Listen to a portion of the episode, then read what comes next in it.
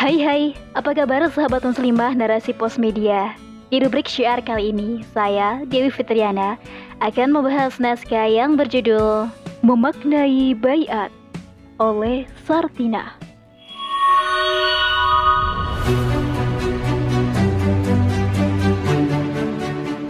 Hidup di zaman modern saat ini membuat banyak orang merasa asing dengan istilah-istilah syariat.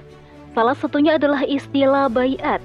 Hingga saat ini, masih banyak orang yang belum pernah mendengar istilah tersebut, apalagi memahami maknanya. Wajar saja terjadi demikian, sebab kita hidup di tengah sistem yang jauh dari tuntunan Islam, sehingga istilah bayat menjadi asing di telinga masyarakat. Sahabat beriman, padahal bayat dan istilah-istilah syariat lainnya sudah digunakan sejak lama, bahkan sejak diutusnya Rasulullah Shallallahu Alaihi Wasallam sebagai pembawa risalah Islam. Beberapa waktu lalu, bayat kembali menjadi topik pembicaraan di media setelah seorang ustadz disebut telah berbayat dengan salah satu ormas besar di negeri ini. Akhirnya, memicu banyak respon di tengah masyarakat.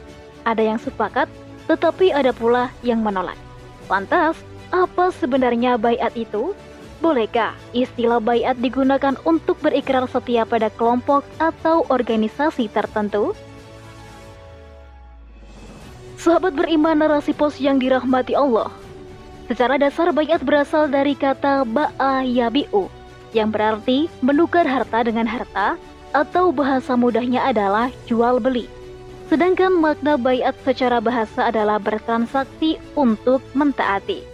Hal ini berdasarkan perkataan Imam Al-Qurtubi dalam Zakhirul Akobi. Bayat diambil dari kata ba'i atau jual beli. Hal ini karena berbaiat kepada pemimpin itu artinya ia harus siap membela pemimpin tersebut dengan diri dan hartanya.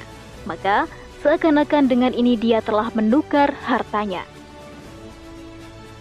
Namun, jika merujuk pada pengertian atau makna bayat secara syariat, maka dapat diartikan sebagai suatu perjanjian atau akad yang terjadi antara umat dengan khalifah atau pemimpin kaum muslimin secara keseluruhan dan di bawah naungan kepemimpinan Islam secara menyeluruh tentunya. Salah satu rujukan yang berkaitan dengan makna bayat secara syariat dapat dilihat dalam hadis riwayat Muslim yang berbunyi, Barang siapa yang mati padahal di lehernya tidak ada bayat kepada imam atau khalifah, maka matinya adalah mati secara jahiliyah.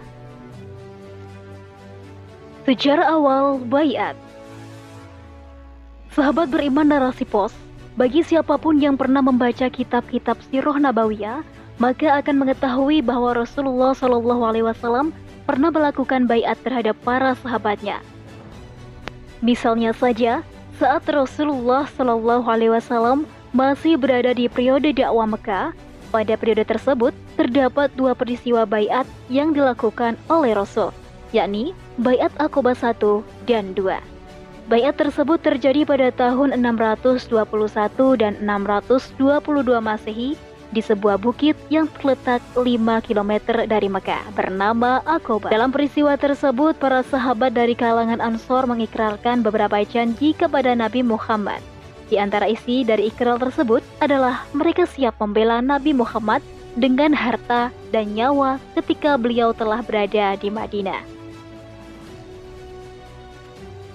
Saat itu Rasulullah Shallallahu Alaihi Wasallam bersabda dalam sebuah hadis yang diriwayatkan oleh Ibnu Majah yang artinya, kalian berbaiat kepadaku untuk mendengar dan taat, baik ketika sedang bersemangat ataupun selagi malam, untuk memberi nafkah baik ketika sedang sulit maupun sedang longgar, untuk selalu beramar ma'ruf nahi mungkar, menyatakan kebenaran syariat Allah tanpa takut dengan celaan apa pun, dan Bayat untuk membelaku jika aku datang ke negeri kalian dan melindungi sebagaimana kalian melindungi diri kalian, istri kalian, dan anak kalian, sehingga kalian mendapat surga.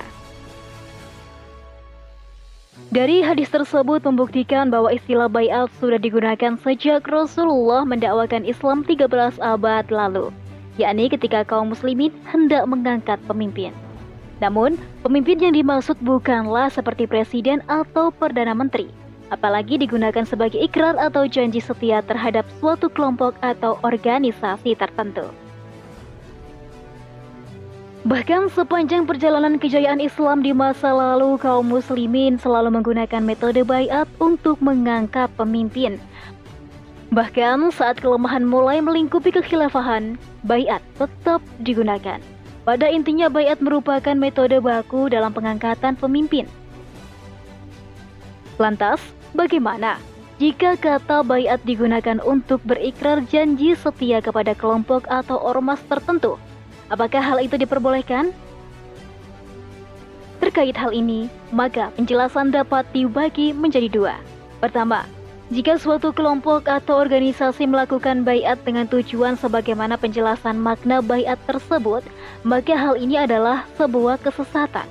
Kedua, jika bayat yang dilakukan hanya mengambil sumpah setia atau komitmen sebagai anggota, maka bayat tersebut hanyalah kata pinjaman semata dan bukan bayat dalam arti yang sebenarnya.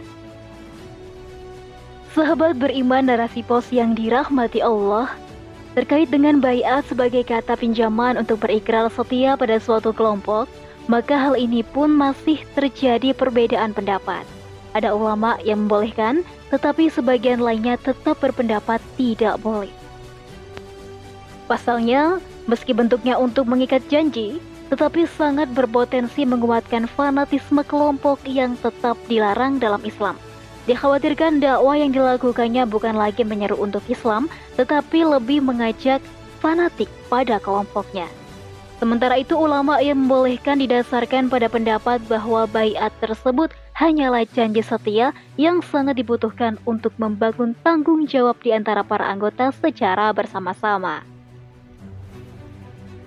Sudah seharusnya umat Islam menempatkan istilah bayat pada tempatnya, yakni sebagai akad antara umat dengan khalifah. Dan tentunya bukan yang lain. Dalam konteks organisasi misalnya, sebaiknya istilah bayat diganti dengan kosam atau sumpah. Hal ini dilakukan demi menghindari kekacauan pemahaman umat dan menjadi pembeda antara bayat terhadap seorang khalifah atau imam dengan perjanjian seseorang dengan organisasi atau kelompok tertentu. Wallahu a'lam bishawab.